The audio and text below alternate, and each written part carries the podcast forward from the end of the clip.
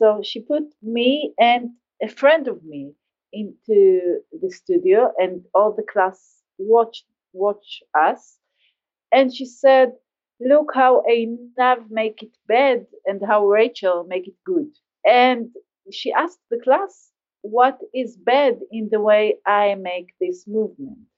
And this this uh, day, uh, unless it was uh, 30 years ago, so I do remember what I felt. I felt like I can't I can't even improve anymore because I am bad.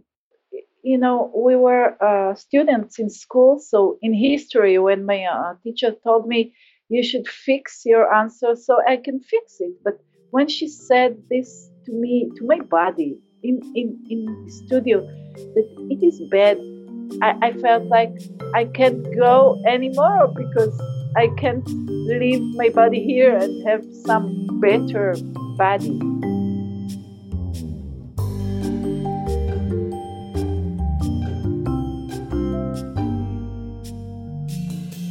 Dr. Einav Rosenblit is a Dharma teacher and a lecturer of dance research and philosophy of arts. She earned her PhD at Tel Aviv University with a dissertation called The Original Face of the Body, which presented a Zen reading of contemporary dance. Einav's first book, To Human Body Zen Buddhism in the Art of Contemporary Dance, was published in 2014. Her second book, Hungry Ghost Israeli Dance and National Identity, was published in 2018. You're listening to Sit, Breathe, Bow, a podcast for practitioners. Each week, leading Buddhist teachers share life experiences and insights to help guide your meditation practice, as well as your life off of the cushion. I'm your host, Ian White Marr.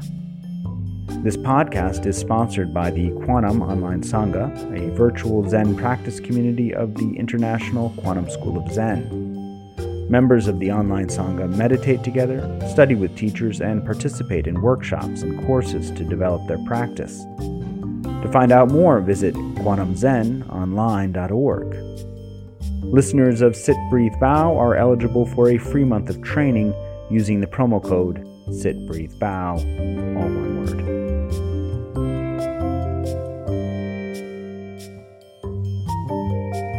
Einav, you are Israeli. You were uh, born and raised in Israel. I'm just wondering what was the process of encountering the Dharma in Israel you know how you found it and why it's become such a big part of your life.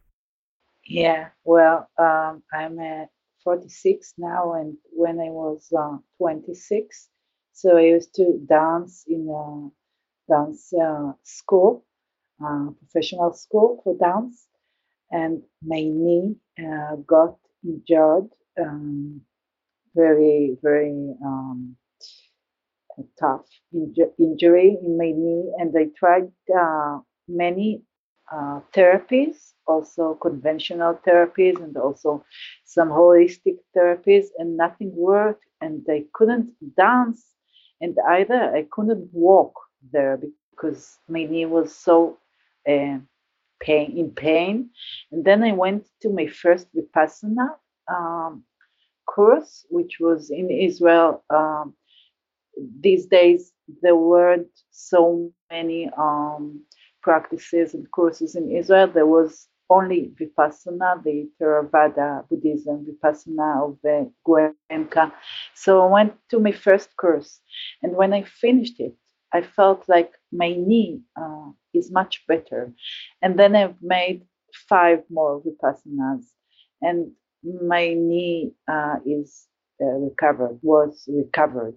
And after these courses, uh, it seems that it came to my mind um, the feeling that um, this kind of practice uh, can change on not only body but uh, also my mind and my habits of mind. And I found out that in my knee there wasn't only uh, physical uh, elements but also mental elements. And that's why why I tried to make to make it uh, part of my life because I felt that there is a huge transformation that I can earn through this practice. Uh, so uh, I started with this Vipassana um, course, and then a few years afterwards, I've met my teacher, Jacob Raz, who was one of the first uh, masters uh, of Zen Buddhism in Israel. He was taught in Japan in a Dogen uh, school, and he came uh, to Israel and he started to teach, and he has also a sangha. Uh, so I got into his sangha, and then I found out that Zen school is much more uh, fitable and uh, uh, possible in my life since I became a mommy and I couldn't go to these vipassana long courses anymore. And when I uh, started to um, study it academically, so I find find out also the theory of Zen of Mahayana uh, is better for me, better for my practice, and then it it will be the part, the the main part that I teach students now.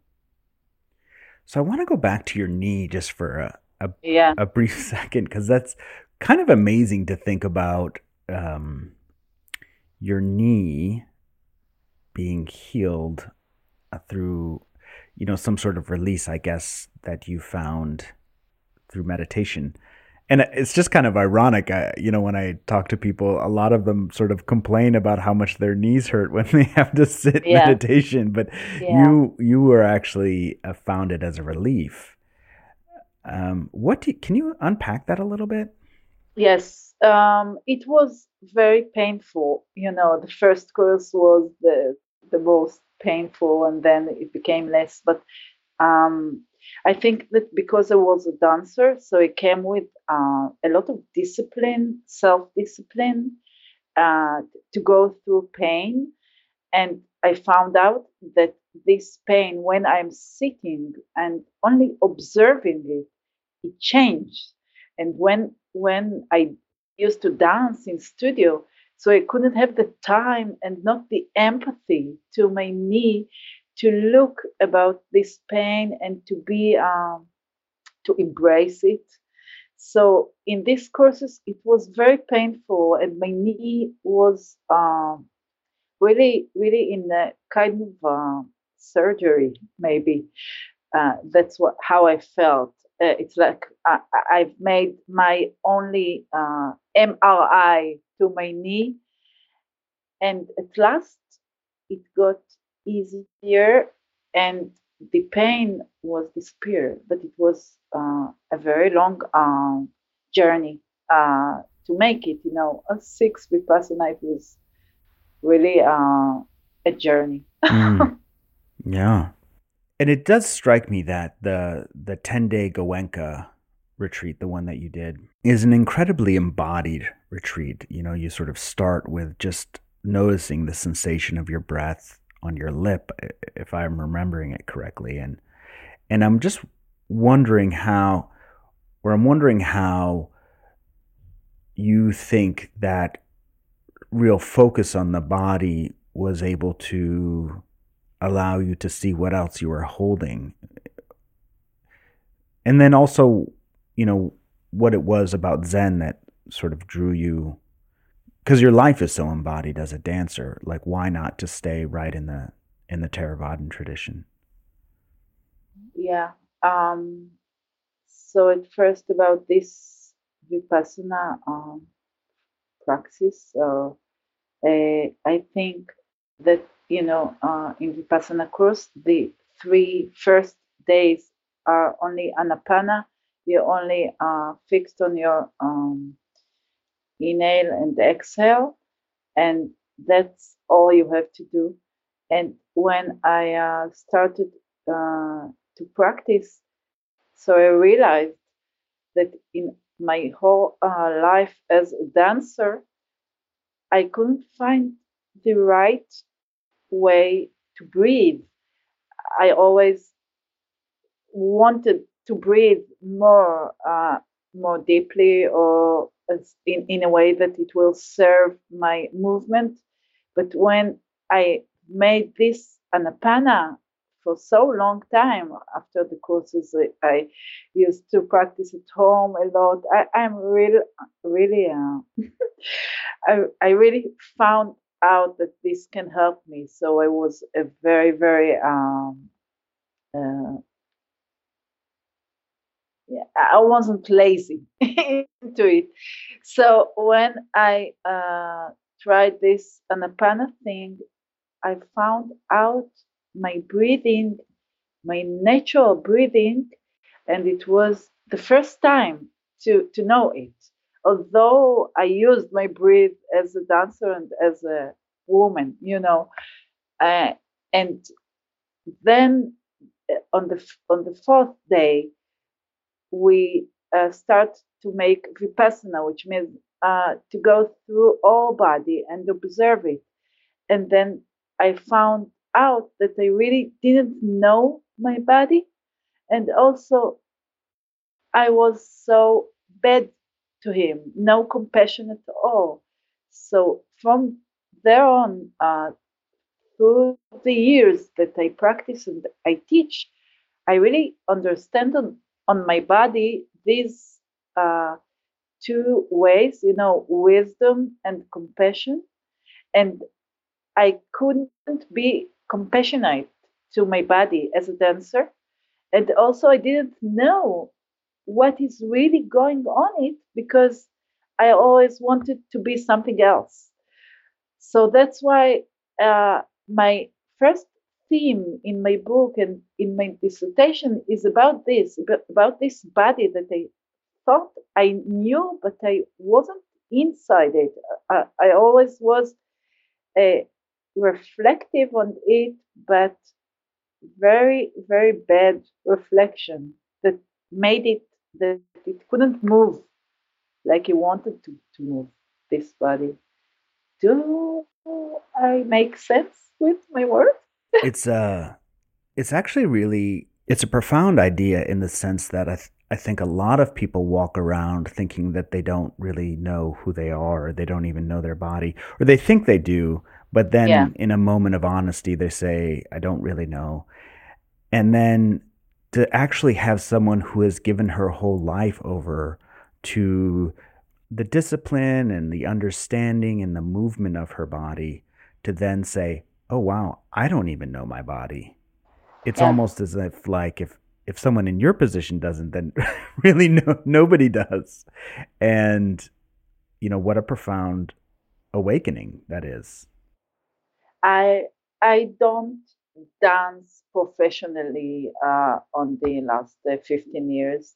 I think it's because I knew that if I come back to the studio, so it will be for me, it will be hard to keep being inside the body. You know, Alan Watts says you should come back to where you are.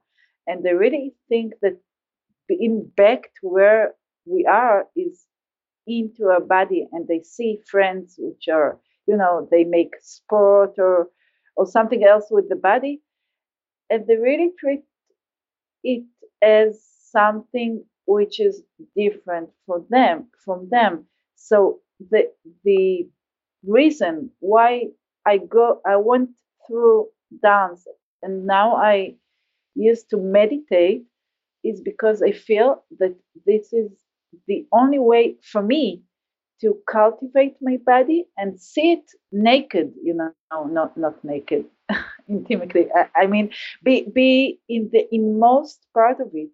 And yes, I think that this is my new goal in life, not to be a dancer, but to know my body and let people know the body and shape it in a way that they like it, they get it, that they accept it. Yes. You know, one thing that you said to me uh, in just our conversation prior to the call was an experience you had where, as a dancer, you you had this realization where you said something to the effect of um, you feeling like your body was bad which actually meant that you were bad. And I'm wondering if you can sort of maybe explore that a little bit more for the listeners of what that. I, I don't. Do you remember saying that to me? And yes, of where course. Oh yeah. Um, so uh, let me tell you, I was uh, a little girl. I was 14 in a studio, a dance studio, and my teacher, uh, which wasn't enlightened any, yeah. anyhow, uh, so she put me and a friend of me uh, into the studio, and all the class watched watch us, and she said, "Look how Einav make it bad, and how Rachel make it good." And she asked the class, "What is bad in the way I make this movement?" And this this uh, day, uh, unless it was uh, 30 years ago, so I do remember what I felt. I felt like I can't I can't even improve anymore because I am bad. You know, we were uh, students in school, so in history, when my uh, teacher told me you should fix your answer so I can fix it, but when she said this to me, to my body in in in the studio, that it is bad, so I, I felt like I can't go anymore because I can't leave my body here and have some better body. And then I wrote myself, uh, since I, I'm writing from the day I was born, I think. So I wrote myself when I was 14, I wrote myself, how could my body make me feel so suffering?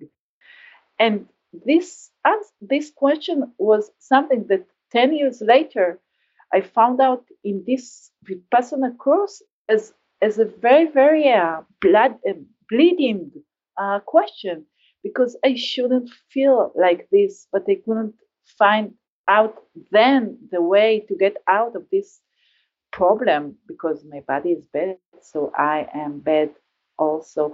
And I think that it is a character not only of dancers or students or students for uh, unenlightened uh, teachers. I think we all, it is all of us that we always or most of the time, we want to be in another body or in another life or in another relationship or, you know, everything. And I think that what I felt as a dancer is sort of uh, micro or, or an example for the whole uh, people because when i got into studio also today when i get into studio to some of my practices so i i feel two things i feel that i want to be there and also i can feel that I don't want to be there at all because I don't want to manage with my body when, when it's hard or when I don't have the the uh, strength and the energy. And I think that's how uh, people feel with their life. You know, sometimes we do want our life or these moments, and sometimes we just want to go, go out of it, and we can't. So we have to learn to be into our body and into our life, even though sometimes we want to uh, run away. I agree with you entirely. I, as you were talking, I was thinking about what's the meaning of the creation story that sort of is at the the foundation of Judaism, Christianity, Islam. You know, you have this story of a man and a woman who get thrown out of paradise, right? And what the con- what they do is their body is suffering, you know, yeah. and it's almost like a story trying to explain why do we hate our bodies so much? You know, why do we, you know yeah. like mm-hmm. men have to labor, women suffer. It's um, and it's almost as if it's a human condition of just wanting to get away from this body and then someone who gives themselves like a dancer does, it's almost, uh, you know, you almost are really confronted by this, by this body tension. Mm-hmm. So how did then, you know, how does the Dharma offer us a path out of that suffering, of really dealing with the body in a way that's isn't there to provoke shame, but to really find out who we truly are. How, how has the Dharma led you in that direction? I feel that Dharma uh, invite us uh, to learn about the body wisdom. And I feel that if we study the body wisdom, we can be clever, much more smart and clever in our mind. What I mean is that in the body, you know, all, all the characters of reality are at first in the body. The first one is the paticca samuppada, this dependent co-arising, which is the way the body is built. And as people or as uh, many selves, we, we, we find out all, all we, we looking, we are looking for uh, oneself, which is different from others. And when you look into the body, you see how every organ is really connected to the other organ and it, it is connected with metta, with this uh, loving kindness. Just for example, you know, uh, uh, the ribs, which are uh, con- uh, taking care of the other, uh, you know, the heart and the lingus all all all the uh, organs of the body are all um, cooperate to make this machine to work. And i think knowing this way that the, the way the body works can make us work with ourselves better. You know buddhist uh, buddhism says that uh, we are not uh, a self but um, skandhas, uh, yeah, uh, you know, skandhas, yeah, mm-hmm. yes. So when you meditate and when you look at the, your body, you really see these aggregates. You really see that your pain in your uh, leg started also from the back, and then you feel your neck, and you really feel that it is an aggregate of events and not an object. And this is the first uh, thing that the Buddha uh, thought about that reality is not what we think, reality is always changing. So, this is the first part, the first uh, element that I think that we can uh, um, learn from the body. And then we can learn about the way can recover itself.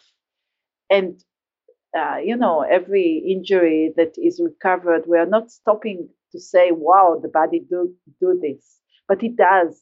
Um, and I think our mind has also this opportunity. I think I know that the mind has this opportunity to fix itself and to make it in a good tools and in, in a good character. But we have to know first that it can be. And when I, I'm looking at my body and I see how it fixes itself and how it, it goes to itself with compassion, so maybe I can make it also with my soul and spirit and mental habits. Mm. So, can you tell me a little bit about your books here um, and what what does it mean to say uh, to have a, a Zen reading of dance, and and where is this sort of scholarship going in terms of you know writing about a, a sort of a, a dharmic reading of how dance is appearing in the contemporary world? Yes. So in my uh, uh, first uh, book, To Human Body, I I dealt with uh, this body wisdom, which I told uh, you right now that in my attitude it is deeper than the intellect mind. And the book presents the way the body is smarter than us, and w- also the way we can learn from the bodily habits and transform our mental habits. So, what I did in my book, which is uh, part of my dissertation was to find out the relationship or, or the similar characters between dancing and meditating and i tried to fit to find out the mental uh, situation or the mind situation when we dance and when we meditate. So the book it has uh, five chapters. The first chapter is uh, it calls uh, the pain or the origin of pain, and then I I'm writing about what I told you before about this uh, dancer, this uh, little girl dancing and, and thinking she's not good enough. And then I'm talking about this not good enough uh, as a theme in Buddhism. And this is the first chapter. The other chapters, I, I try to uh, observe uh, themes like no self or knowing without knowing uh, in dance. And I think what I, I argue there is that if you want to dance, to really dance, so you shouldn't be there with your all CV, your all uh, self um, uh, way, uh, your ways of making yourself as an issue. You should drop what you know about yourself and then find out the other self, which is uh, this enlightened self that uh, Dogen is talking about, uh, self of presence, not self of words. And um, I, the, last chapter, I thought that the last chapter we talk about, I talk about Satori, about enlightened, but actually after seven years of dissertation in Tel Aviv University, so I really didn't feel like uh, enlightened. so the last uh, chapter of my book called um, Practice as Realization, which is a note of Dogen, Dogen, uh, uh, the establisher of Soto Zen, uh, who, who says that if we practice this is the only realization we can get. And we don't have to want to be uh, an arhat or bodhisattva or whatever. We, we have only be uh, aware and practice. And this practice is the only way to be enlightened every moment. Uh, so this was um, my uh, uh, called Satori, uh, uh, knowing knowing of this way. After I finished my book, I thought about I can meditate or dance, or I'm doing Pilates, you know, and every kind of uh, uh, bodily um, sport. And when I practice, that's it. I don't have to get somewhere else. Only practicing is the way, in, in Dogen's uh, words, it's the way to get out my inner self, uh, my, my inner enlightened self. So I felt like when I finished my book, I knew more about how I should dance and how I should meditate. I should meditate only for meditation, not for getting elsewhere. And then the real transformation is happening uh, from a moment to moment, you know. Um, and how do you? So you teach both Dharma and um, dance research. Dance research. And so yes. when you're working with dancers, and maybe you're working with meditators, uh, is there a similarity that you're teaching in terms of uh, trying to come from this, you know, the true self, or like, how does that translate when you're talking to people who are dancers? And yes, how, how do well, you guide them as a teacher, as a Dharma teacher? Yes, I think I think uh, my students, my dancer students. So I do teach them uh, dance research and uh, history of dance, but actually I teach them to love their body. So I, I, uh, my my lessons are theoretically. Uh, I'm not a dance teacher today, but when I'm talking about dance and when I show them dance, so actually I want them to think about their body and think how they don't make this gap between the realistic body and the body that they would like. And I want them to mind the gap, to see uh, the gap between the body they really have and the body that they want and try to fix it, this gap. And when I teach meditation, med- meditators and uh, practitioners, uh, I think I'm talking more about the body because they don't really know how to deal or to use the body. So dancers, dancers do know about the body, but they do know about the body that they want to be. And other people, when I teach, I really think that this is uh, my uh, kind of teaching, which is different from others, I really want people to first feel their knees, their elbows, their uh, chin before they try to talk about intellectually, you know, uh, um, problems of dharma. I really uh, take them back to their body, and my philosophy and academically uh, tools come just afterwards. First, people should sit and know where their um, where are the organs because people really don't really know. Hmm. Yeah, you had this again in a conversation we had earlier. You were talking to a dancer who said, "You know, I hate my body, and this is my only tool." And it must have, you know, when you said it to me, it sort of hit me right in the chest because, of course, it's almost I mean, so many people could actually say that about themselves. Uh, I, you know, maybe it's the mind or the emotions. Or I, you know, I hate this, and it's the only thing that I have, and it feels like such a a stuck place for so many people.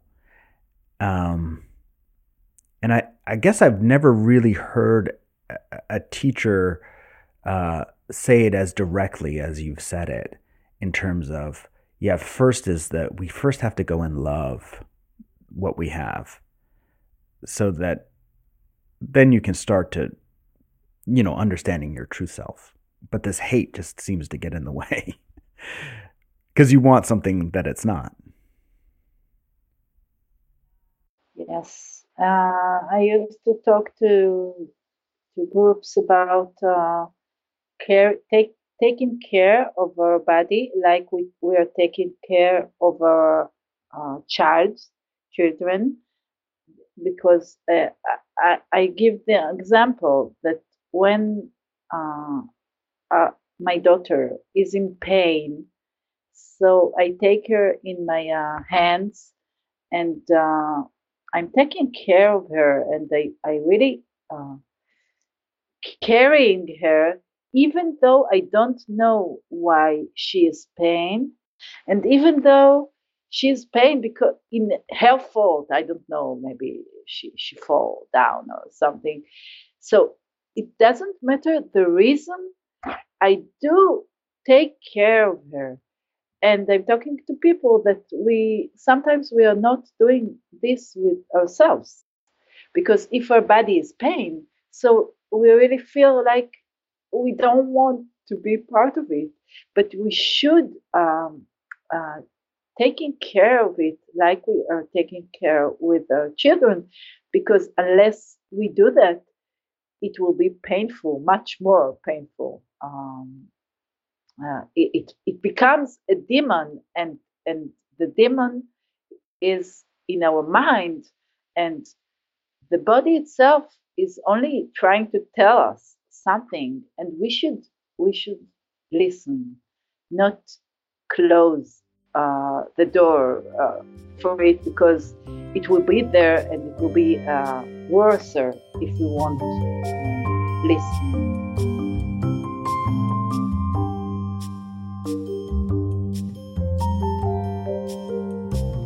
Thank you for listening to this episode of Sit, Breathe, Bow. I hope you found the conversation with Dr. Einav Rosenblit encouraging and helpful for your practice. If you can read Hebrew, you can find out more about her work by visiting her Facebook page at facebook.com slash E-I-N-A-V dot Rosenblit, R-O-S-E-N-B-L-I-T dot three I'll also put a direct link to it on the show notes. A special thanks to our sponsor, the Quantum Online Sangha. Listeners of this podcast are eligible for a free month of training, which includes live Q&A interviews with Zen teachers, discounts on webinars and online classes, and access to a private community where students can discuss their practice and receive guidance. To receive your free month of training, simply visit kwanumzenonline.org and use the promo code SITBREATHEBOW, all one word. And please consider subscribing and leaving a review of this podcast. It helps introduce us to new listeners. I'm your host, Ian White Marr, and I hope you'll join me again next week.